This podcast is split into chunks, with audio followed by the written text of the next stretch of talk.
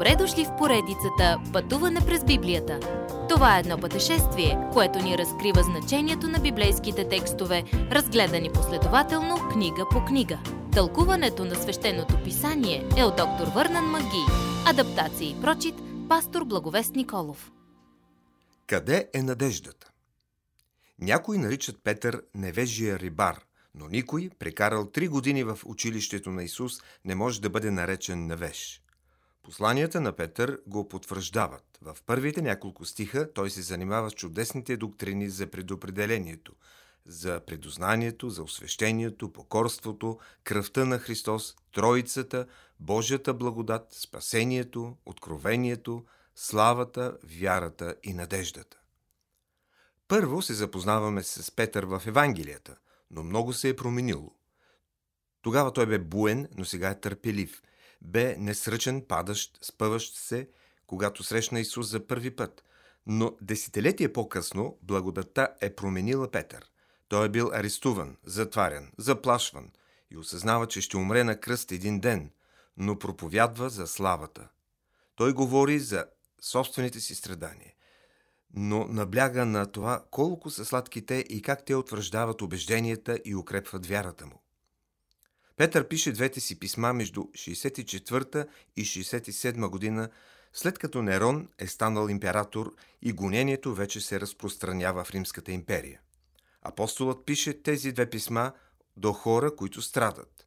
Той иска да им предаде истинска християнска надежда във време на изпитание. Петър ни учи и за делото на Святия Дух. Ние сме осветени, т.е. принадлежим на Христос – Святия Дух е отговорен за нашето новорождение и Той започва своето дело с живота ни, за да ни доведе до зрялост като християни. Петър пише до юдеи, които са израснали с юдаизма. Те познават Стария Завет и разбират как първосвещеника в деня на изкуплението взема кръв със себе си в светая светих и поръсва с кръвта седем пъти умилостивилището. Когато Господ Исус Христос умря, той взе собствената си кръв при Божия престол и я поръси там. Той плати наказанието ни. Сега този престол на присъда е престол на благодат, където можем да отидем и да получим спасение. Докато не се обясни значението на кръвта на Христос, благовестието не е проповядвано. Говоренето за кръвта може да е естетически неприятно и със сигурност не е нещо красиво, но и грехът ви не е. Исус умря, за да можем ние да живеем. Той плати цената на това наказание. Когато изучавате проповедта на Петър, ще видите Възкресението на Христос. Това е главната тема в Деня на Педесятница и във всичките му писма. Той на практика ни казва, всичко, което видяхте тук, е понеже Исус, когато вие разпънахте, възкръсна от мъртвите. И когато пише писмата си, Петър ни вкоренява в Исусовото възкресение, на което бе станал свидетел и което никога не го забрави. Апостолът ни описва какво Бог е сторил за нас в миналото. Сега той гледа към бъдещето и ни споделя за наследството, запазено за нас на небето. Представете си колко скъпоценно е това обещание за юдейските християни, принудени да напуснат родината си и наследствата, които са щели да бъдат техни. Сега те могат да хвалят Бога като Отец на въплатения Син, Господ Исус. Той е, който им дава жива надежда, която няма да угасне. Той е, който пази това наследство за нас, не на земята, но на небето. Единственият начин да успявате да живеете като християни е чрез силата на Святия Дух и понеже сте пазени с Божията сила до деня, когато Исус ви представи пред своя Отец.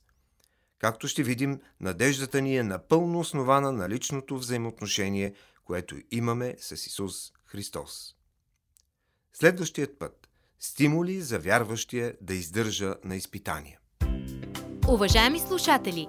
Вие чухте една от програмите в поредицата Пътуване през Библията. Ако ви е допаднало изучаването, заповядайте на www.ttb.bible, където има много и различни програми на български язик – Ако свалите нашето мобилно приложение от ttb.bible, ще получите достъп до систематично изучаване на всяка книга от Библията. Разкажете ни как Божието Слово променя вашия живот, като ни пишете на електронната ни поща info at studio865.org или в нашата фейсбук страница Пътуване през Библията. Освен до аудиопрограмите, чрез мобилното приложение ще получите достъп и до различни материали. И на още едно място ще намерите нашите обяснения на библейските текстове.